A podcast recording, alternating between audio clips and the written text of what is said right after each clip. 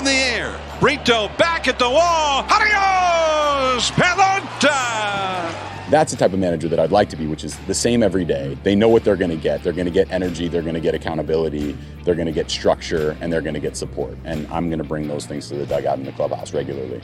It takes hard work uh, and it takes humility, taking one step forward at a time, making one good baseball move after another. And I really feel like that's how we're going to get where we hope and intend to go. You're listening to Bags and Brisbee on Athletic Podcast Network. Welcome to episode 53 of the Bags and Brisbee podcast. My name is Grant Brisbee. I am here with Andy Baggarly, and we are going on, I don't know, week two, week three of absolutely no baseball. Uh, starting to get a little, starting to get a little weird, I think, uh, a little punchy, but we are committed to talking about a little bit of baseball. How you doing, Andy? Uh, I'm good, and, and I, I did enjoy um, some uh, Japanese and Korean baseball highlights that I'm seeing across my Twitter feed, including Gerardo Parra in a Yomiuri Giants jersey making a diving catch. So um, yeah, that was that was nice to see a little a little glimmer of baseball here or there on a different continent. Giants legend Gerardo Parra uh, on both sides both sides of the uh, Pacific. Now, are you watching a lot of you know classic stuff? Is is that one of the ways you're sort of scratching that itch? Um, no, not so much. Um, I, I guess uh, it's still weird for me to think about being home. I mean, normally I would be uh, I would have just driven back from spring training. Uh, like literally today, I would have uh, driven uh, back as we're recording this podcast. Um, wow. One one thing that I did yesterday is I spent about seven hours staring at my computer spreadsheet program, uh, virtually uh, drafting my fantasy team because we decided all the owners decided in my fantasy league that's been together since like 1982. I joined it in like 1996 or so. Um, they said, you know what, let's go ahead and draft. we don't know if the season's going to take place, but what else are we going to do? So we, we, did our draft, and uh, so I, I, guess that's how I scratched my baseball itch continuously for for seven hours yesterday. Got it. You know, I uh, I watched the entire 1995 ALDS Game Five between the Mariners and the Yankees, uh, the Edgar Martinez double game and it was soothing. It was just, you know, you're watching, you got Randy Johnson coming in. Uh, he was throwing some sliders, of course, that made me giggle even in the present day. I mean, they were absurd then, and they still would be absurd now. Uh, so that I watched that entire thing, and then last night, uh, my kids were just sitting down eating dinner, and, and they said, "Can you put on a Giants game?" Oh, sheesh. You know, I guess that is the background music of their lives. Uh, so I put on a random game. Uh, Jeff Samardzija start against the Rockies in September, I think, and I believe it was a walk-off. We didn't get to the end because it was bedtime, but I believe it was a two-one Giants win and a walk-off. And my brain is so broken, I can't even remember who that would have been. Or do you remember a walk-off against the Rockies? A walk off against the Rock. So this would have been uh, in San Francisco then, obviously. If the yeah. one. Okay. Yeah. Um, gosh, I I got like Guillermo Quiroz stuck in my head, but that was like nine years ago. So, I, I yeah, I it's uh, maybe Mike Yastrzemski. I feel Possibly? I'm, I'm looking it up right now because this I meant to look it up last night. It was going to drive me nuts. It My favorite uh, walk off last year was the one where Brandon Belt hit a hit a 580 foot double off the wall, and yes. then it, and then it took a dribbler from Erik Kratz to score him from third base with the walk off. It's like, what do you want? A walk off home run soaring to the deepest part of the ballpark, or oh. an 18 18 hopper that that barely scores Brandon Belt from third base? Uh, definitely the 18, 18 hopper. Yeah, that, that was my was favorite walk off that was one of only two home runs hit to that area where they've altered the dimensions, like in the deepest, deepest corner of Triples Alley. That was one of only two home runs that would have been last year uh, with the changing dimensions. But we should be ashamed of ourselves. It was Jaylin Davis's first home run. Oh, right. Yes. Okay. Yeah. And he needed that. Some tough sledding for him before that moment. It was. It was. So, you know, we were just looking forward to maybe him being a part of that 2020 team. We don't know if they'll be a part of the 2020 team. We don't know if there will be a 2020 team. And I guess that is an awkward, unfortunate segue into the topic for today, which is that we're still going to look at a little bit of the baseball stuff. And specifically today, I, I wanted to talk about the pitching and not so much, you know, predict how many innings Jeff Samardzija is going to get, but kind of like an overall bird's eye view of the philosophy of the 2020 Giants when it came to pitching. Who were they still expecting to be there in August? Who were they going to want to fold in? Who was the fifth starter going to be? Were they planning on having the fifth starter around all year or maybe uh, turning Kevin Gausman into a, a uh, Drew Pomeranz type? Maybe what is the, the philosophy, the plan? Uh, were they going to use an opener? I mean, is is there sort of like an overarching philosophy that you were seeing? Yeah, I think so. I, you know, one thing they can look at is last season, and I wrote about this in in February, um, and wrote a, we all wrote about it last year. Was just how awful they were at the beginning of games last year. You know, as as other teams are are kind of uh, you know using openers or are you know telling their starting pitchers, hey, don't be afraid to pitch backwards from the first inning on. You know that old uh, way of pitching where you'd establish your fastball and save some wrinkles to fool them that third or fourth time around. You know those rules are kind of out the window, and, and and I keep coming back to this stat that still blows me away that the Giants from the fourth inning on outscored their opponents by 12 runs. Mm. Um, and in the first three innings, they were outscored by 107 runs. Um, so it's just unbelievable how that happened. And, you know, a, a, big part of that was the fact that the offense had a really hard time getting started uh, against uh, opposing pitchers. So, so it wasn't all pitching, but um, you know, talking to a lot of people in the front office, talking to some of the new coaches, they say what we can do from a prescriptive standpoint, you know, some of the marching orders we can give to these guys that can really move down that number, that run differential, can be done on the pitching side. On the hitting side, you're just going to have to adjust to what teams are doing, and and, uh, and and it comes down to talent essentially. But there are things you can do on the pitching side, uh, whether it's you know using openers or or or using your staff in unconventional ways um, to to get a cleaner first inning, a cleaner second inning. And and, and if if the Giants could have done that uh, last season, then you know they might have stuck around a, as a contending team a little while longer. Now you say, or you're mentioning the opener. Now, would you think that if the Giants were to use an opener for the 2020 season and, and perhaps beyond, do you think it would be a I, I don't want to. This is almost like a, a, a paradox or an, uh, a traditional opener. I mean, there's no real such thing. But I'm talking about uh, like just a reliever. Like you're just throwing out a reliever for one, maybe two innings, or are you thinking more of like a mix and match? Like the Dodgers are coming into town.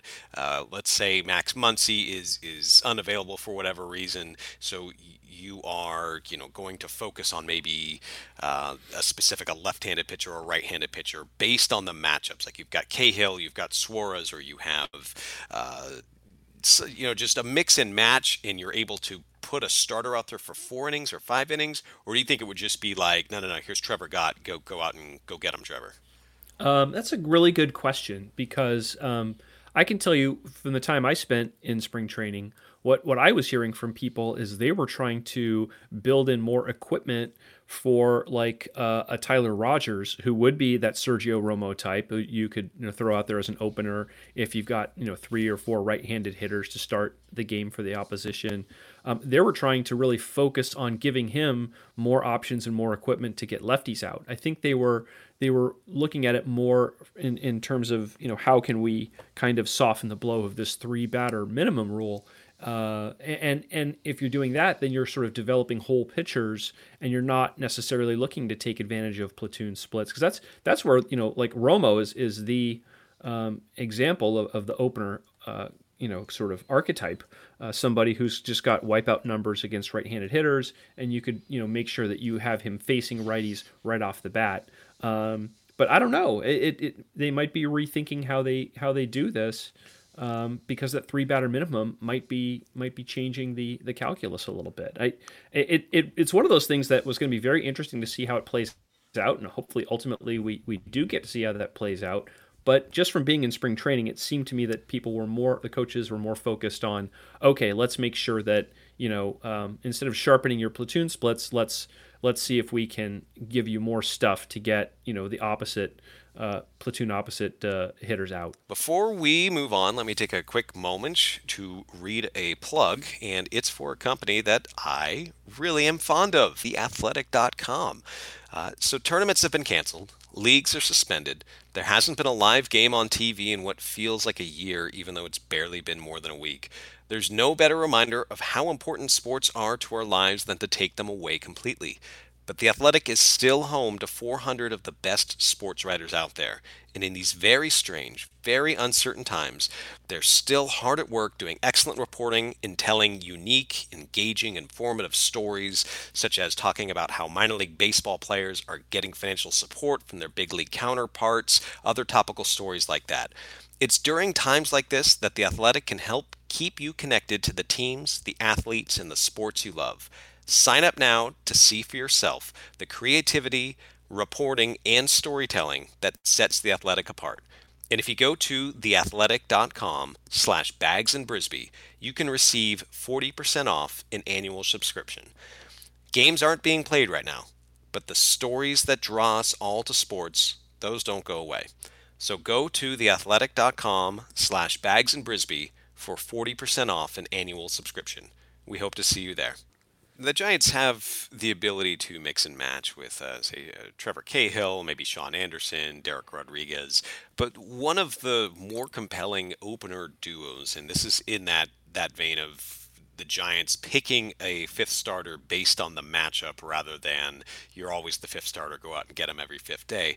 But just looking at a combination of Logan Webb and Conner Menez, uh, just having that at your disposal. And when a, a, team rolls through and they are more susceptible against lefties, it would be it would be Menez. Uh, or if they have a tougher time against Logan Webb, or maybe there's a team that is struggling to catch up with 100 mile per hour fastballs, and so you might go with someone like Anderson Frank. I mean, I don't know. It's it's there are so many different permutations, but I'm more excited about the idea of mixing and matching your fifth starters rather than here is the opener. It's a reliever. You're going to see six or seven of them today, and that's just how it's going to be. I'm not sure if the Giants have that sort of bullpen depth right now to, to just lengthen the game out one inning at a time with, with all these relievers. Yeah, I, I think that's the way that they were going. Uh, certainly, they, they were very careful not to sort of tip their hand with how they were going to use everybody. They did say um, that you know it would be Johnny Cueto followed by Jeff Samardzija and then Kevin Gausman and Drew Smyly in some combination. Uh, and the number five slot they had sort of left unoccupied. They won't. They won't. Wouldn't have needed a fifth starter. Have to change my verb tense. Uh, they w- wouldn't have needed a fifth starter the first uh, you know week, week and a half of the season because of days off. Um, so that's why I think they they were to start at least were a little bit fluid. Tyler Beede, obviously having Tommy John surgery, changed uh, things a little bit, but um, you know, yeah, Trevor Cahill, uh, uh, Tyson Ross. I mean, they, they have a number of guys in camp. Uh, had a number of guys in camp um, that could fit into that kind of swingman role. So uh, I, I, do expect that they they probably will do some unconventional uh, matchups and, and pitching arrangements. Um, but you know, one thing that's going to I think help them is just their overall depth. And I, I feel like they've got more overall pitching depth than they did at this time a year ago. But, you know, they, they can't swap that depth out as easily either because the, the pitching DL and the option time has gone from 10 days to 15. Now, tell me your best guess as to if the Giants front office were looking at a best case scenario for both Drew Smyly and Kevin Gausman, would it be a trade at July 31st trying to get the, the new Mauricio Dubon, or is it I don't know, something longer term? Is it that they just dominate so much that they have trade value, or that they're uh, maybe that's not the the main the main concern right now is as opposed to just making sure they eat enough innings and protect the younger pitchers in the bullpen. Uh, what would you say the best case scenario for the Giants and those free agent pitchers would be? Yeah, I, I, I totally agree with the points you just made. I think for the short term, they're going to take up innings and shield innings from, you know, starters that you would want to shield innings from. Um, you know, obviously one of those, Tyler Beede, will not have any innings to, to be shielded from uh, in 2020 uh, if, if we do get games underway. Uh, and, and then, you know, they'll shield innings in the first half and, and, uh, and then, you know, hopefully they can uh, boost their value and, and be uh, players that contending teams would want and, and they could fetch something – you know, maybe not uh, anything like uh, uh, Mauricio Dubon, but um, you know, you never know. Who, who knew that Drew Pomeranz was going to fetch what, what, he was going to fetch? So, um, yeah, I, I, would imagine that's the way that they sketched it out. Um, but uh, I mean, of, of, those pitchers, who who were you most looking forward to seeing? I was looking forward to Gausman. I mean, I saw his his start in the spring was the best start I'd saw from anyone that spring uh, on either team. He just looked locked in and, and ready and, and, sharp breaking stuff. Uh, yeah, I mean that's I don't know that that that's a huge disappointment. But th- this also leads to a, a larger question, I guess, where is there going to be a trade deadline this year? I mean, I, am starting to think of all the permutations, and you know, if the season starts on this date and this eh, eh, or that date, uh, let's say just for the sake of argument that the games pick up in June. Uh, is there like a trade deadline? Is it is it August fifteenth? Is it? I mean, with such a truncated season, I have no idea, and I'm, obviously nobody does, and it's not the concern of the world right now, but it's just, you know, as a thought exercise, this might be a season without a trade deadline, so to speak. I, I don't know how quite, you know, that would quite work, but it's definitely going to be much, much different than you might have expected when the Giants signed Smiling Gausman. Yeah, I, we don't know about a trade deadline. We don't know what the what form or function the draft will have. Uh, will it be in June? Will they push it back? Um, and it's a real bummer too. Like my sister, she lives in Omaha, and so she's always trying to get me to go out there for the College World Series. And I loved what they did, uh, what, what they were going to do this year, and move the draft to Omaha and have it in conjunction with the College World Series, which obviously has already been canceled. Um, but there's just, uh, I mean, high school seniors are going to graduate whether they can play baseball or not, and uh, you know some of them were looking forward to being drafted, I'm sure. So you think, well, gosh, you, you can't just not have a draft.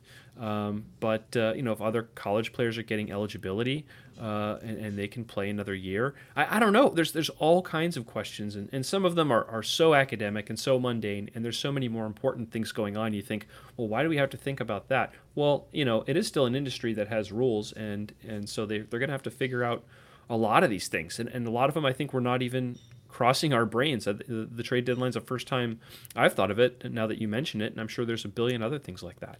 Yeah, that's a, just totally un, uncharted territory in so many, so many different respects. And it, I mean, that's a great point about the high school kids. Oh, you might see a lot more of them honoring their commitments to these big college programs. Maybe there is just this influx of talent uh, to D1 schools that might not have otherwise happened because of all this uncertainty. Kids deciding to go to college instead of signing for the, the seven figure bonus right out of high school. And that's like you said, just one of the many, many trickle down effects. I just, I really, really can't wrap my head around it. And this, again, this is the mundane stuff. This is the stuff that doesn't matter. And we're going to figure out that we're not thinking about a million other things that don't necessarily matter right now. But if they had happened last year, it totally would have dominated the, the conversation around the sport. And because we're using sports as kind of like an escape to, to think about literally anything else, uh, it's the best we can do is sort of just, just figure out how, what might be different. How, how is the game going to approach all these little questions? And man, we just aren't thinking about half of this stuff, half of this stuff. We're not thinking about 99% of this stuff and, and how it's going to be so, so vastly different. Yeah. You know what? I think getting back to how the Giants should arrange their pitching, I think they should just digitally uh, stitch in uh, 1995 Randy Johnson uh, yes. in every game. Yes, uh, that that will. We've already seen that he can wear a Giants uniform. I mean, he did I, it. So yeah, even you know we've got the classic uh, uh, Krukow belly laugh clip where he, Randy Johnson puts uh, puts the Giants hat on during the, in the, the middle Todd of the brawl. Stottlemyre Charlie Hayes brawl. Yeah, yeah, that's a classic. No, I, it's classic. I don't know. It, it's the Giants were going to have a watchable pitching staff. I think that that is what I keep coming back to. I, I don't necessarily think it was going to be good and i'm trying to make finger air quotes so loud that you can hear them through the microphone. Like i, I don't think they were going to have a really good staff. But I, I, wanted to see cueto. I wanted to see exactly how far back he could come. Uh, samardzija was going to be solid. I wanted to see if another team would, would need an innings eater at the trade deadline. Uh, I really was curious about Gausman. Uh, Drew Smyly was always fascinating because his last success was so long ago. It was basically a different era. You know, this was before the launch angle stuff that Smyly was a hot prospect. Uh, he missed so much time that he's, you know, almost like an unfrozen caveman lawyer. Like he's he's just back. Like what what is this strange world where everyone's swinging up and hitting dingers?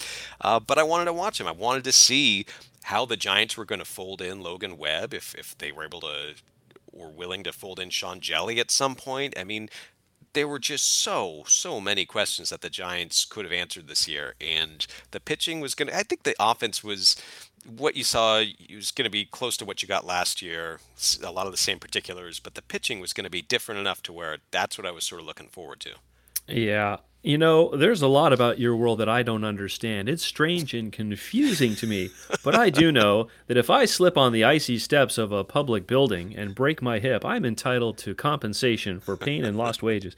Um, so uh, during our fantasy draft yesterday, and, and, and, I'm breaking my rule, the, the person who operates the board during Gary Radnich's show and hits the I don't care, nobody cares button should automatically be ready anytime someone starts talking about their fantasy baseball team. However, as a, as a, as a means means of as a means of uh, getting into the discussion we're having, um, twelve owners drafted five starting pitchers, five relief pitchers, and three taxi squad starting pitchers.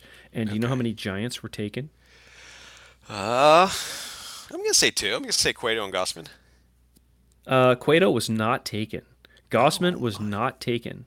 Somebody okay. took Jeff Samardzija on their taxi squad, and I, as my last reliever, took Trevor Gott because I have a sneaking suspicion he's going to get some saves this year. Got and it. That's now, it. Okay, so this is a mixed league. So this is not just National League. This is National League and American League, correct? Yes. Oh, I left out uh, Tony Watson. Someone did take Tony Watson.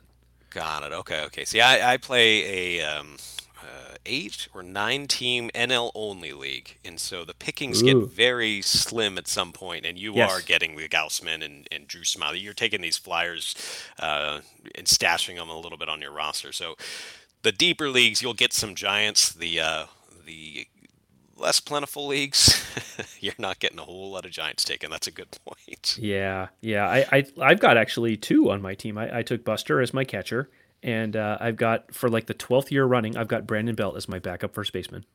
Oh my, that is I, I both of those players I stopped drafting years ago, and yeah, I'm yeah. not a good fan. Uh, well, you know, I'm obviously not a fan. I'm a professional, but it's I, I'm not a good Giants uh, following professional because I at one point just Buster Posey's just, just killing me with. He's just not a fantasy. The Giants aren't a fantasy hitting team. I mean, they, they play in the Grand Canyon, so it's it's you're not going to get the numbers. And every year I would say this is the year Brandon Belt breaks out and hits 30, and, and but mm, when on base percentage doesn't count in the league, just stop stop reaching for that. Yeah, we do on base percentage instead of average. Okay. Um, but uh, yeah, it's it, it's going to be really hard to find Giants getting drafted anywhere high in leagues. Although I you know I do like to have a lot of people who hit in the middle of the order, and for whatever reason, Buster Posey's still hitting in the middle of the order. Sure. Um, and I think he's going to play more this year. Um, so you know there not there aren't a whole lot of catching options, and I didn't draft him high, um, but. Uh, um, yeah, you know, and I would always try to draft the Giants closer because I figure when I was on deadline writing game stories, the one person I did actively root for because my story was written was the closer. Um, so the year I covered yeah. Eric Gagne and he won the Cy Young and he didn't blow a save all year, awesome. Uh, and, then the ba- and then the baseball gods sent me Armando Benitez. So uh, the universe has a way of, of, of correcting itself. But yeah, I, this so this year I, I, I did take who I think will be the Giants closer. A little bit of a hunch on my part uh, with Trevor Gott. I always had a philosophy of, and it took me years to uh, arrive at this.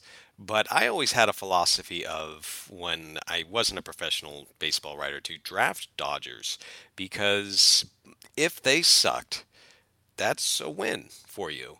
And yeah. if they were great, well, that's a win for you. It's just, it, it was a way of like hedging the pain and, and managing it in a way where it was like a win-win either way. You could you could make lemons out of lemonade. Whereas if you uh, say drafted Barry Bonds before the the 2000 season, which I did, you know, and then he's hurt, and then you've got Pedro Feliz stand uh, standing out in left field, uh, then you're experiencing double amounts of pain. That 2005 fantasy, I don't know where I finished when I drafted Bonds before the 2005 season, but it wasn't first place. And so that was like a really tough season, both in the real baseball world and my weird little fantasy world.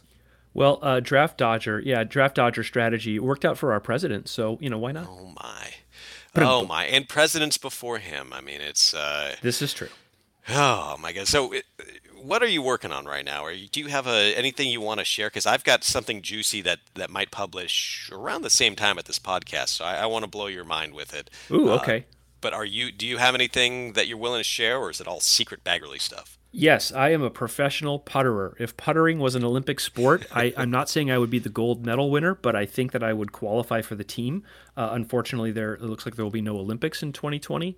Um, but uh, uh, you know what? When I was down in Southern California before things started closing up there, I went to a couple of nurseries and got a bunch of plant starts, and we planted out our, our little vegetable garden and got that going. So that was a um, that was a nice nice use of a day. Um, and uh, I, I do have uh, one story about who is my favorite player to cover. Uh, I'm working on that for this week. Awesome. Um, you can take your guesses as to who that might be. All right. Well, I'll, I'll let you surprise me because I, w- I won't guess. Okay. And, and, no spoilers, but I I'm trying to think of who that might be. Um, is it the the best smelling player you've covered? Because I think we've established that's Andres Torres. No, that would be Juan Uribe. He he he would put on his hit spray, which was four kinds of cologne, when he would go out for batting practice. Um, oh, they use bits of real panther, you know smell good, play good. That's what he would say. Um, but uh, uh, no, for me, my criteria of, of favorite player to cover is somebody who was, you know, really awe-inspiring with their performance, who was really talented. So you know, it can't just be uh, you know a rando guy. Um, somebody who had layers of, of personality that was very very interesting person who would surprise you uh, and someone who was just o- overall compelling. And I think it helps that they were genial or someone who you know you could tell had a good heart and was a good person. Um, uh, so that that's my criteria. And I'll Got leave it, it up to you. Scratches off Jeff Kent. Jeff Kent had everything working for him until that last. Genial is not uh, the Jeff Kent. Um, okay, yeah. well I'm looking forward to that. I, I think uh, I think you've mentioned it before, and I think once once I see it, I'll go, oh yeah. But no, that's a good that's a good topic. I for Aubrey mine, Huff. Okay. I, I, I, had to tell you, it's Aubrey Huff. The answer is Aubrey Huff. No, the answer is not Aubrey Huff. oh man, oh what a weird world we live in. Um, yep. All right, so I, I'm about to submit this for editing, but I'm going to read you a passage, and this passage is from 1989. It's from January 1989. It was written by the master Peter Gammons, and it was printed in Sports Illustrated and it's it's about Don Mattingly. It's a feature article in Sports Illustrated about Don Mattingly and sort of his trials and tribulations with George Steinbrenner. But the passage reads, quote, Mattingly was told during the 1988 World Series by sources outside the Yankees that Steinbrenner had made a deal with the Giants that would have sent Mattingly and pitcher Rick Rhoden to San Francisco for first baseman Will Clark and pitchers Atlee Hammaker and Craig Lefferts. But the Giants had backed off on trading the two left handed pitchers when they learned that another San Francisco southpaw, Dave Dravecky, had a tumor on his pitching arm.